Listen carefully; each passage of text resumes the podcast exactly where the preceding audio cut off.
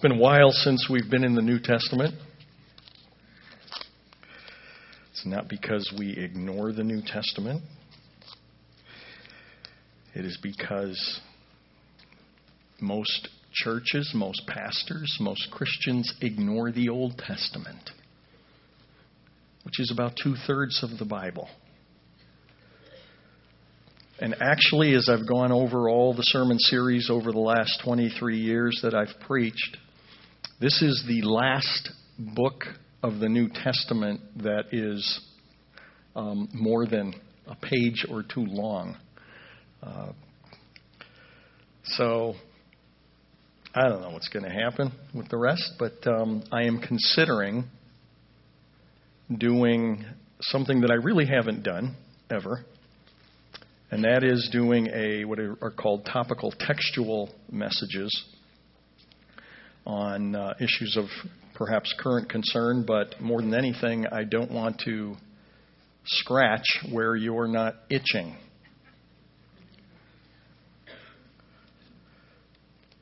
All of which is to say is that before we are done with the book of Philippians, um, I will solicit your suggestions of topics or just a question or what have you. And you can send those to the church email at the website, and I will get them. This morning we are in the book of Philippians. I've entitled it Hashtag Philippian Christians. If you don't know what a hashtag is, ask your children or grandchildren. Less than 20 years after Jesus' resurrection, the church of Philippi was founded, and it was the first church to be founded by Paul in what we know today as Europe. I want to put a map up there just to give you an idea for current times here. Um, I know you're all really astute in world geography, as I am. Uh, this is Greece, with Corinth, Athens, Greece, the island of Crete, and uh, Philippi is, where'd you go, Philippi? There we go. the one with the square around it. Go figure. All right. So we got the Sea. See, and I knew where I was talking about. I still couldn't find it.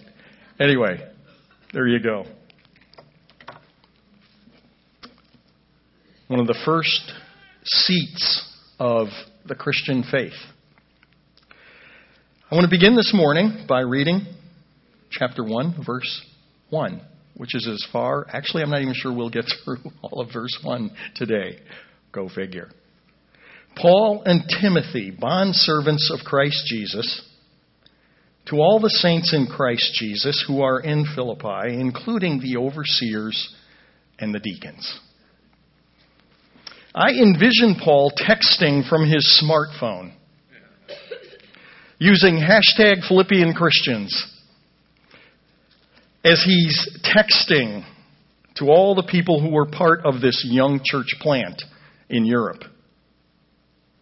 It's Paul's most positive letter of all the pastoral, what are called the pastoral epistles or letters, which are letters that he wrote to the various churches of the day. This is the most positive of them all which is somewhat remarkable in that Paul is writing from the unenviable position of legal constraint, most likely while he was in Rome. And Timothy is with him, and Paul opens his letter using the title here of bondservant rather than apostle, which we hear him use. And the reason he does so is that for example, when he writes to the church of Galatia, they have some serious issues that Paul needs to confront and address. And so he puts right out front there that he is Paul the apostle, as if to establish his authority in his calling the church of Galatia to account. But here he uses the word bondservant. And Paul's identity as bondservant of Christ, coming right out of the gate, makes a profound theological statement which tells a ton about how Paul views his relationship to the living God. So we don't want to gloss over it, for in the term bondservant lies, if you will, the reinforced concrete foundation on which all other observations and all other answers about our lives and about our relationships to the living God will be considered.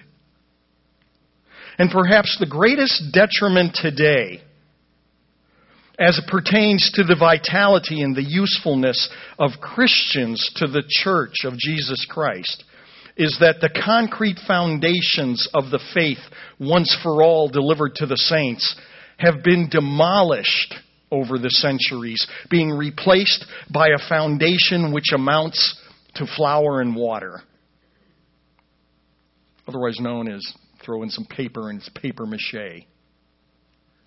There's no mystery why the church is in the state it's in and why it's imploding on itself. If you've ever worked with flour and water, it's awesome for making gravy. It even works really well, as I said, mixed with some paper, and you can make scary masks. But it makes a lousy foundation upon which to build something. Bondservant, the term that Paul uses is noteworthy because Paul's understanding of who he is as a Christian has become quite foreign to the Christians of hashtag America where the prevailing view in Christendom is that God is bondservant to the masses. Have a need? No problem. Just text the great provider. Have a want? Just follow hashtag gimme gimme. Got yourself in a mess? Just call 1 866 bail me now. But that's not the way Paul, writing through the understanding of the Holy Spirit, tells it. He writes identifying himself as one who is owned. He writes as one who is under assignment to do the work of his master. Regardless of where that may take him and regardless the lifestyle consequences that go with doing God's work. And for Paul, his servitude to the master of the universe has taken him yet again, writing from Roman bondage, under arrest for the ghastly crime of preaching Jesus Christ as the way, the truth, and the life. And don't you dare yawn writing off Paul as Paul the Apostle the great, the unique, the specially ordained human being, being in a class all by himself. Don't you dare write him off as someone whose life is extraordinary and supernatural and thus basically irrelevant to real people like you and me. Jesus said, If anyone wishes to come after me, he must deny himself and take up his cross daily and follow me. For whoever wishes to save his life will lose it. But whoever loses his life for my sake, he is the one who will save it. Remember, Paul is the same man who prided himself on being an enemy of Christ. And prided himself on being an enemy of those who followed Christ. Once he had his encounter with the risen Savior, though, he could not not live for him as his bondservant, as his slave. The problem today is that most North American Christians have not had an encounter with the living Savior, but with a caricature of that Savior. We all know what a caricature is. Put one up for example. All right? This is a caricature. A caricature, by definition, is an exaggeration by means of ludicrous distortion of parts and characteristics. And lest I be accused of being partisan, let's put up another example. That's Mitch McConnell, who just was reelected for another term. No commentary there. The illusion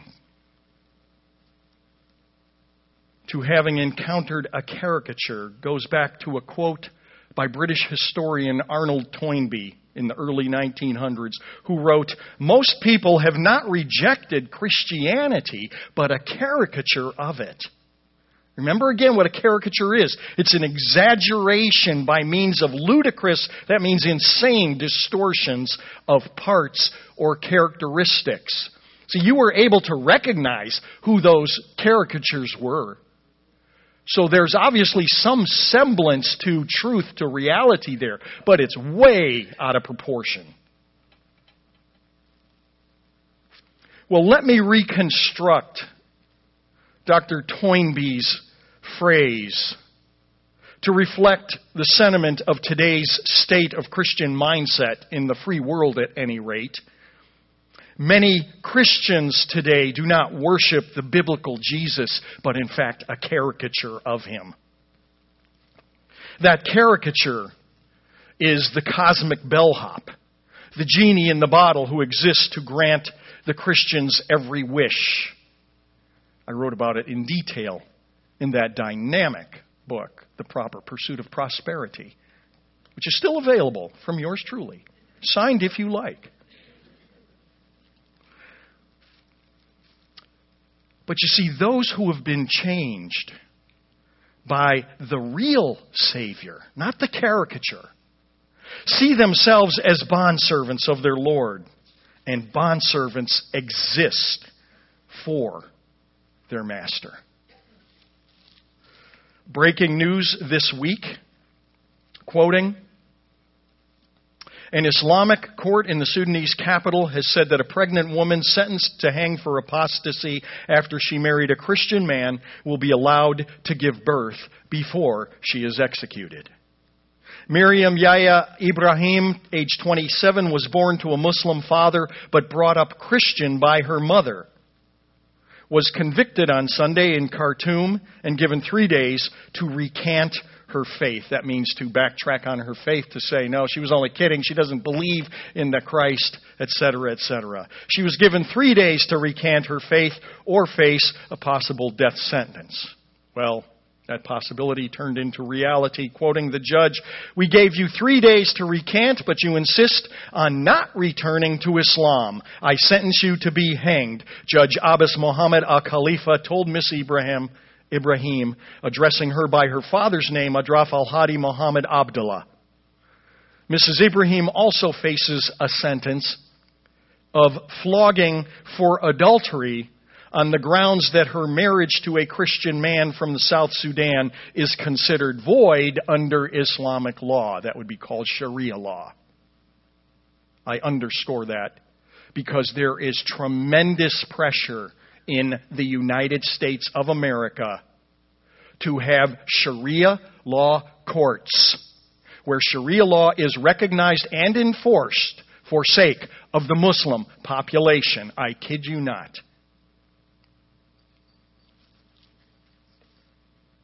Mrs. Ibrahim told the judge, I am a Christian and I have never committed apostasy. In other words, I've never fallen away from Islam. I was never a Muslim to begin with. You see, those who have been changed, not by a caricature, but by the real Savior, see themselves as bondservants of the Lord, regardless of where that takes them and what that means. So, Paul, it seems, is, would be, should be, could be, must be the example of bold, obedient faithfulness, the one called St. Paul in the Roman Catholic tradition. His life of faith should also be, then, emblematic of the blessings of obedience that fell to him. In other words, if anyone should have experienced the blessing of God in tangible, physical, worldly terms because of their faith and faithfulness to the Lord, certainly it would be Paul. And yet, the reality of Paul's experience of such blessing is troublesome. What I am going to be basically talking out of for a couple of seconds here is Paul's own words in 2 Corinthians. But what I want you to do this morning as I, as I, I, I do this is I want you to try to imagine that you are sitting this morning in one of America's premier megachurches of, say, 10,000 or more, and the morning's testimony is from a big name Christian missionary who the pastor of the church has invited to be with them this morning to share his story of the wonder working of Jesus with the churches that have been supporting him. By the way, the preacher has been propping up, just coincidentally, his new book, The God of Winks, Smiles, and Chocolate Jimmies. So the pastor invites the missionary to come up to faint polite applause. So he says, and by the way, the missionary's name just coincidentally happens to be Paul as well. So he says, We are so excited to have you with us this morning and to hear about this wonder working Jesus for whom you've been out there and you have been planting churches and you've seen the power of God and the anointing has been upon you. We want you to share with us now maybe uh, just a, a fuller view of what ministry as a bondservant of Christ is like on the field. We get your letters, we so look forward to them, and we love the highlights of all that the Lord is doing and working in the lives of people. And we read them every quarter when we get them. He says, yeah, I send those out monthly, actually. You go, oh, did I say quarterly? Well, I meant monthly. he says, sure, I'd be happy to share this morning. I'm just so happy to be with you and all your faithfulness in supporting me all these years that I've been out there on the mission field. But you wanted to know what life was like outside of the little missionary letter. Well, let me just begin. Um, let me see. Yeah, I guess uh, over the past couple of years, five times I've received from the Jewish population, where I've tried to pe- preach Jesus, I've received 39 lashes. The pastor is rather stiffened up. He says, uh, okay. And he says, yeah, sees, uh, well, the reason for 39 is because 40 was established as being the maximum limit that a human being could take. So, in other words, the only thing justifying 40 lashes would be the death sentence. And so it was established that 39 would be that which would take a brink to, man uh, to the brink, but would not kill them. Hopefully. He says, Very good. And what else has this wonderful Jesus done? We want to hear about the miracles. He says, Well, uh, you know, you wanted a balanced view. Uh, let's see. In addition to the five times that I received from the Jews 39 lashes, uh, three, one, two, th- yeah, it was three, I think. I don't know. My mind's a little foggy from the uh, trauma that I received. Three times I've been beaten by rods, basically sticks or clubs. Once I was stoned, and the pastor awkwardly interrupts and says, well, "Wait a minute, stoning. I, I thought stoning was like for again a death sentence."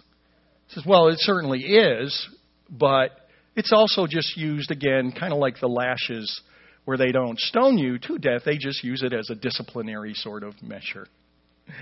He says, and you've been stoned. He goes, yeah, I've been stoned. And, uh, and of course, there's the whole transportation issue in that part of the world. Uh, we depend a lot on ships, and three times I've been shipwrecked. I mean, the boat was just kind of washed out and crushed from under us as we hit reefs or rocks and everything else. It gets rather perilous. In fact, one one night I remember well, that was a bad night. I spent uh, all day and all night, about good 24 hours, in the deep. Fortunately, I found a door that had been uh, broken loose from the ship that I could float on there. Now the pastor's really getting a little uncomfortable and wants this to move along. Yeah, and about those signs and wonders. And he goes, Well, you know, you read about those in my newsletter. But, uh, so yeah, you know, I've been traveling around and your money's well spent, I have to tell you that. But of course, we're always underfunded as missionaries and, uh, I've been on frequent journeys. I've been in dangers from rivers because you know we're we're not exactly about bridges and bridge building and everything else. So we go across rivers that really shouldn't be forded, but in order to get to the people that need Jesus, we have to do so. And so that can be perilous. And in fact, we've lost a few along the way trying to cross those ridge rivers. And then, of course, there's dangers constantly from robbers. There's dangers from my own countrymen, ironically. And then again, there's dangers from the Gentiles, those who just categorically, you know, don't believe. But we figured, well, you know what? Maybe if we go to the city where it's more populated, we'll be able to have a little more liberty, a little more freedom, a little more safety. He says, no, there's dangers in the city. And so we left the cities and we'd go out to the wilderness. He says, but no, there was dangers in the wilderness and dangers out on the sea again when we would take off. And then we thought we would find comfort with people who seemed to be of like heart and like mind. But lo and behold, there were dangers among false brethren. He says, yeah, you wanted the other side of it. I've been in labor and hardship. Through more sleepless nights than I can recount generally in hunger and thirst, often completely, utterly without food, and in just even, even, even protection from the elements. We've been in cold and exposure. But you know what? He says, apart from all those things, he says there is the external things that, that really just tear my soul apart as a bondservant of Christ. And those external things is the daily pressure on me of the concern for all the churches. I mean, I know maybe I shouldn't be wearing it all and taking it upon myself, but who's weak without myself being weak, and who's led into sin without my intense concern? Well, pastor cuts him off at that point, sends him back to his chair. The missionary gets a big round of awkward applause as the preacher dives into the fourth point of his message that morning. I am quoting. The fourth aspect to developing a fresh vision for your life is discovering how to experience more of God's favor. The Bible clearly states God has crowned us with glory and honor, Psalm 8, verse 5. The word honor could be translated as favor, and favor means to assist, to provide with special advantages, and to receive preferential treatment. In other words, God wants to make your life easier. And the pastor pauses on that for a moment and he says, Has our missionary friend left the building by any chance? He wants to assist you, to promote you, to give you advantages. He wants you to have preferential treatment. But if we are going to experience more of God's favor, we must live more favor minded. Turn to your neighbor and say, We must live more favor minded. That is page 38 from Your Best Life Now by Joel Osteen. Now let me read Psalm 8, verses 3 through 9, from which Psalm 8 5 was extracted and so abused, beat up, twisted, and perverted.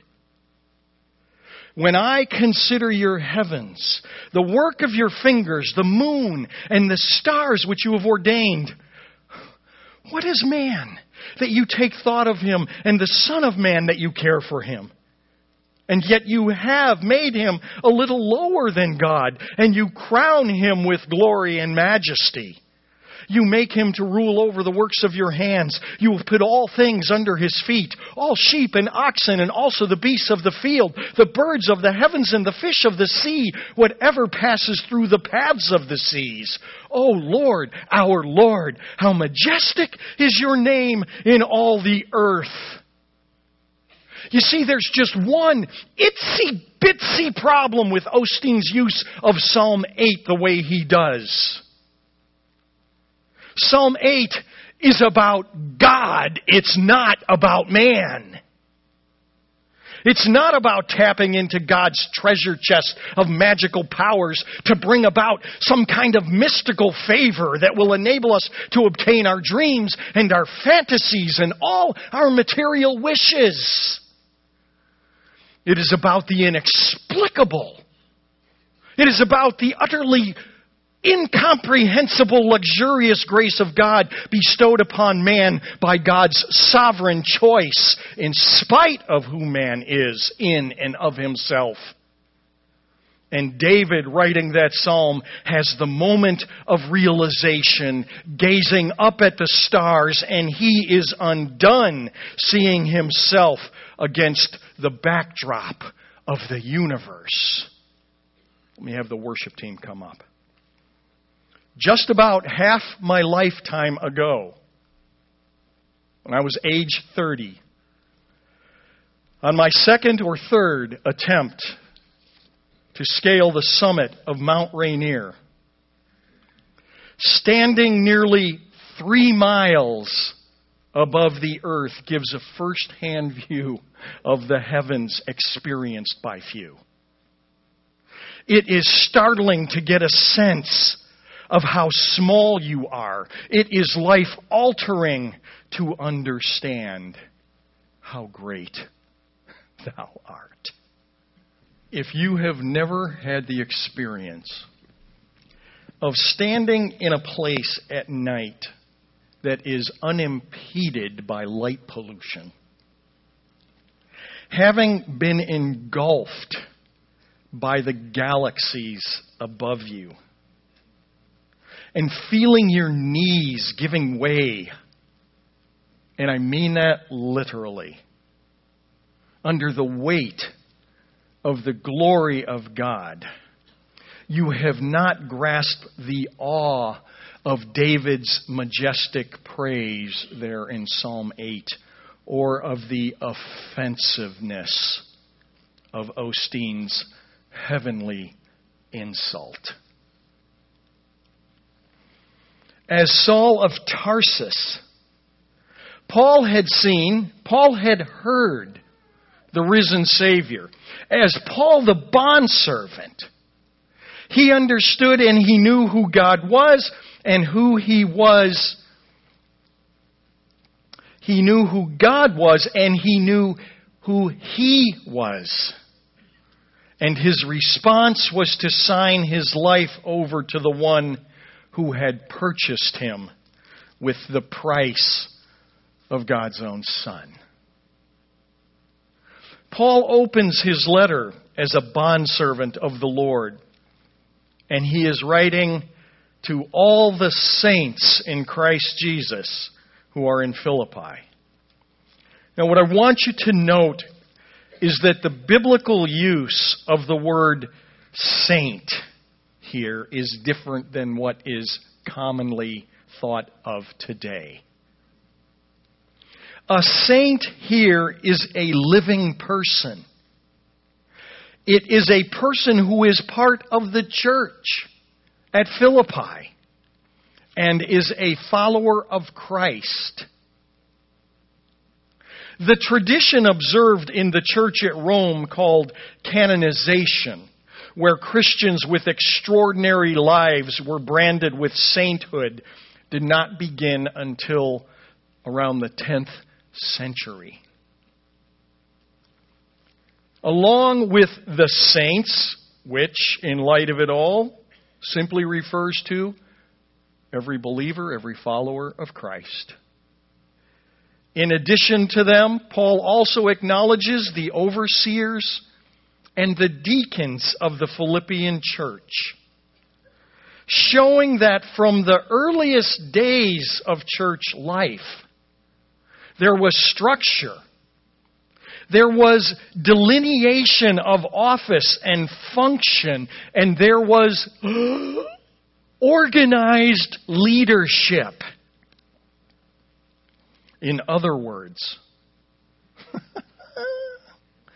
there was an institutionalization of the local church from the beginning.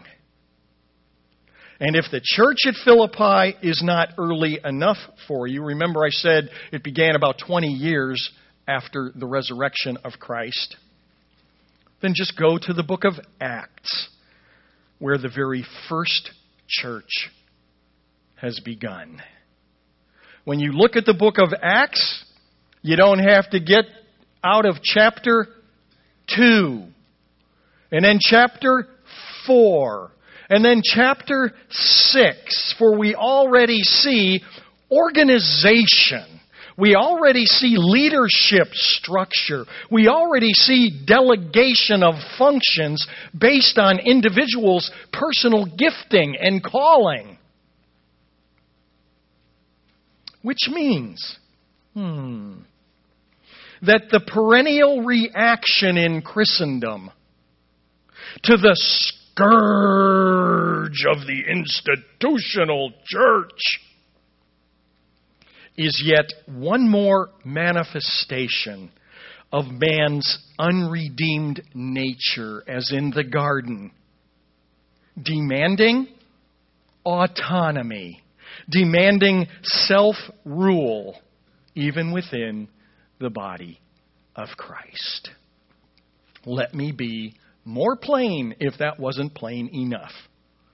There is an, an, there is an ecclesiological fad. That means pertaining to the organized church. There is a fad that has been going around in cycles probably since the inception of the church. The fad is brought on by the incessant disgruntlement with the church by people going to the church.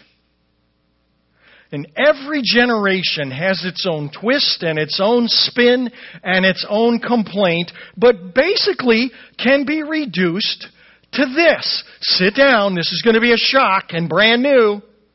The church of Jesus Christ is imperfect. I know. Woo! And I get so annoyed, in case you couldn't tell, with the Christians who are just so fed up and so tired with the institutional church and you know the old cliche, and it's well worn, but it's very apt right here. Well, if you ever find the perfect church, don't go there because you will ruin it. You see, we are by nature inherently imperfect. That's why we need a Savior for crying out loud. If the church was made up of perfect people, we'd have no need for Jesus. Go figure. Yeah. I'm not being fed. That's one of my favorite ones. Well, if you're not being fed, where's your fork and your spoon? You're supposed to be feeding yourself. God's given gifts to mankind to help them in the process. But since when do you sit there like this going, I'm hungry, feed me? And of course, I'm not being fed actually means the preacher doesn't talk about what is important to me. Or he talks about what's important to me, but he doesn't say the things that I want him to say. So I'm not being fed and I'm going elsewhere, harumph. Well, don't let the door hit you on the can when you go out. Did I say that? Well, I'm glad I said it the way I said it.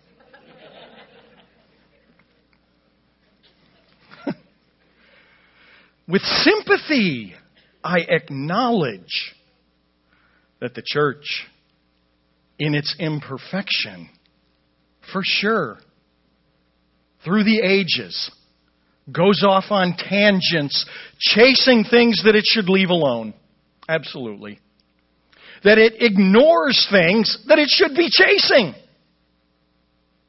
It emphasizes certain elements of life that should be minimized and it minimizes elements of life that should be emphasized. I got it. I know it. In its imperfection, it decries aspects of personal freedom and preference which are often unclear in Scripture while excusing or even affirming behaviors and beliefs that are clearly unbiblical. I know the church is imperfect. And the church just seems to end up going down a track sooner or later of a formulaic, a patternized, to coin my own word, a patternized, regulated, orchestrated ways of conducting worship, meaning the Sunday gathering together. For which, of course, it is criticized as being too memorized, or too contrived, or it's too lifeless, or it's too enthusiastic, or it's too simplistic, or it's too intellectual. As being too political. Or not political enough, as too swayed by culture. Or not culturally relevant enough. The church is imperfect. I know. And it is still the bride of Christ. Beware. Beware of calling acting and treating the bride of Jesus as a dog. You think Jesus doesn't know what his bride is like? It's precisely why he came and why we are told that when he appears, when we come into that fullness of all that we are in Christ, we will be like him, having been made without spot or blemish or wrinkle not because of anything we have done. The Lord did not go into this marriage with blinders on. The answer always comes back to some form of a demand to jettison the ways of the fleshly past with the always spiritually sounding demands. Get ready.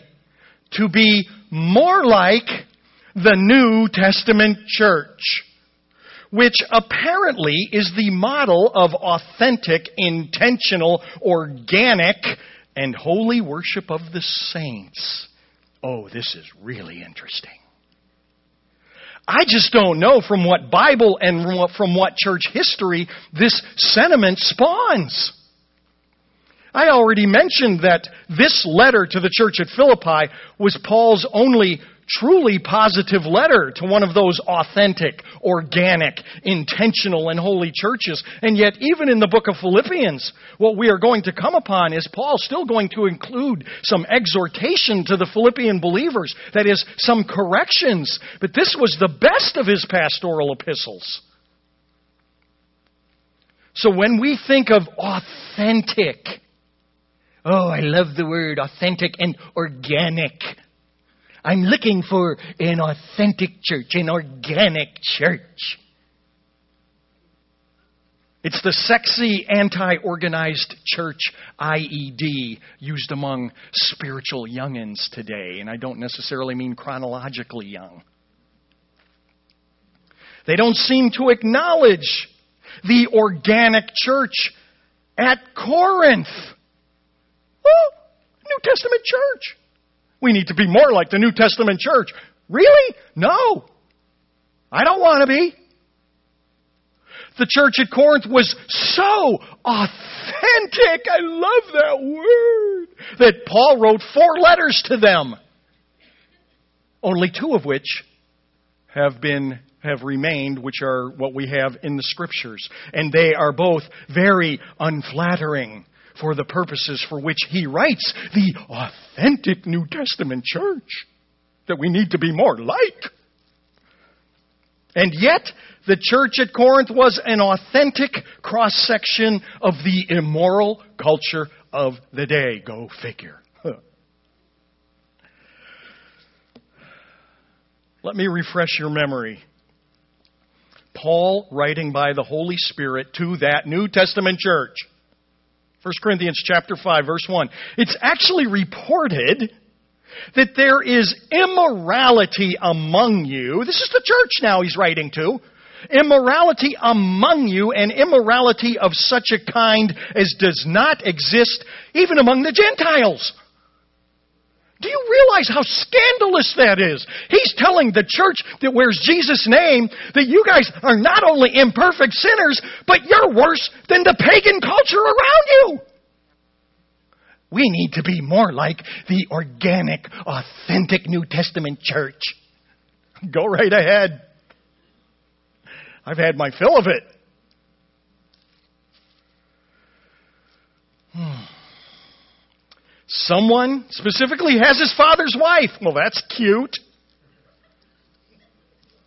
We're just a very loving church. Hmm.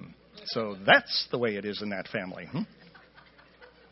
All you Ferris Bueller fans know what I'm. Anyway, you've become arrogant and you have not mourned. Instead, so that one who had done this deed would be removed from your midst. Meaning what? Again, they were worse than the culture, and instead of calling sin sin, stop me if you've heard this one, they accommodated it. Sound familiar? But I thought everyone is always welcome in church. They are. Absolutely. Everyone is always welcome in church. Right up until they assert, hear this claim uh, clearly, right up until they assert their worship of self by determining what is right and good and holy and insisting the church affirm such idolatrous ways. And the Holy Spirit says, you'd better take charge of that one and boot them Oh. It's so unloving, so unchristlike. Mm. No, it's authentic.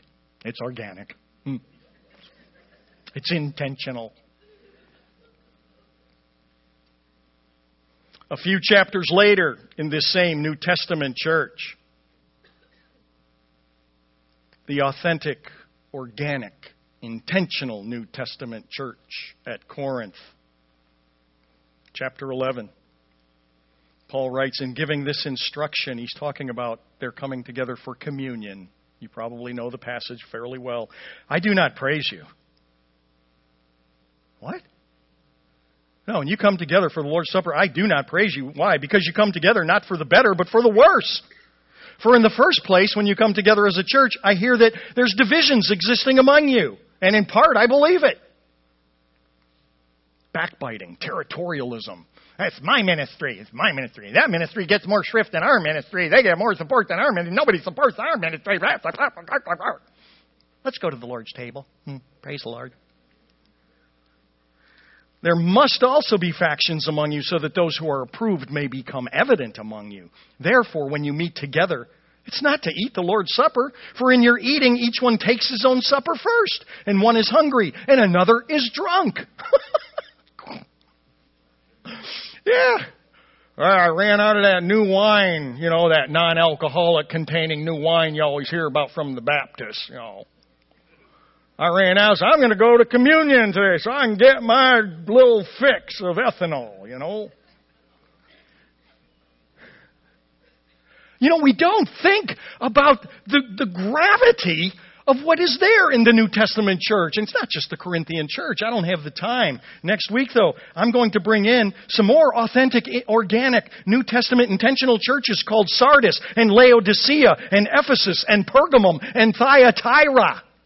Let's be more New Testamental. No, I don't want to be. I'm pretty happy being institutional.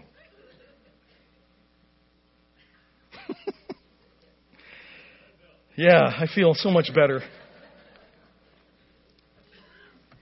If I've offended anyone this morning,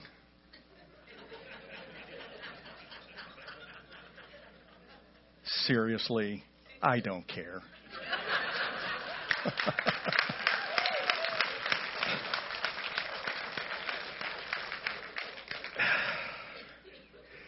It's just it, it's it's so maddening because not a week now, not a week goes by when you don't hear again, what I'm seeing is evangelicalism, formerly the trusted, the respected, the show me where it's written in the Word kind of church, is being so sucked along into the culture of Sodom and Gomorrah.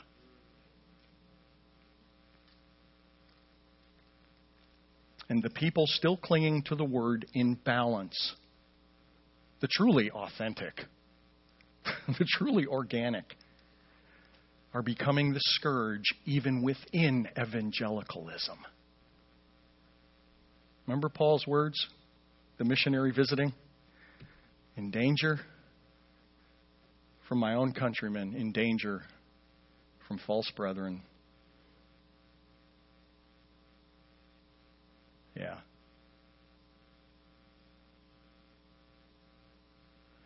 Lord in heaven.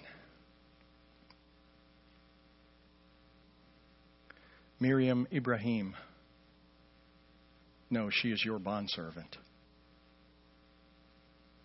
Lord, Pastor Saeed Abedini and his wife know that they are your bondservants. And Lord, all the Christians outside of America, for the most part, who are paying, in many cases, the ultimate price for not shrinking back. Understand they are your bondservants. Lord Jesus, have mercy on your capital C church. And Lord Jesus, help us to be bondservants of yours not just devotees or fans or friends who call when we need. I pray in Jesus' name. Amen.